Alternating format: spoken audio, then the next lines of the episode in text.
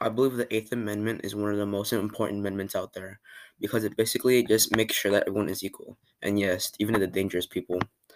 It was made by the founding fathers, and it was their idea to make sure judges weren't biased, and like how a king would be biased on certain things, which refers to King George III and how he was biased towards the English people.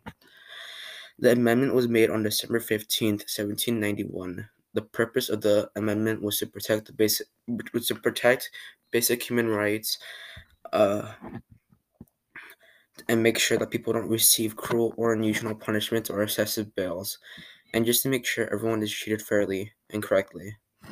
I feel if the amendment wasn't created, there would be biased judges putting death sentences on people and torture methods on convicted people, and it would technically allow prison beatings uh, on prisoners, even if they didn't do anything.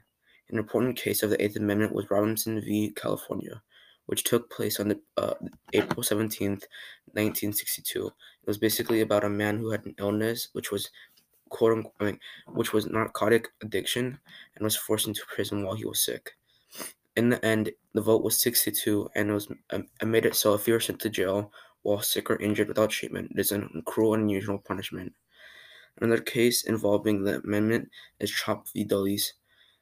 It was uh, it may be one of the most important cases because uh, one of the most most important cases involving the Eighth Amendment. It was about uh, an arm, Army Private Albert Trop who escaped from a military static. He surrendered to an army truck once, and once in custody, uh, his citizenship was revoked. He took it to court on May 2nd, 1957.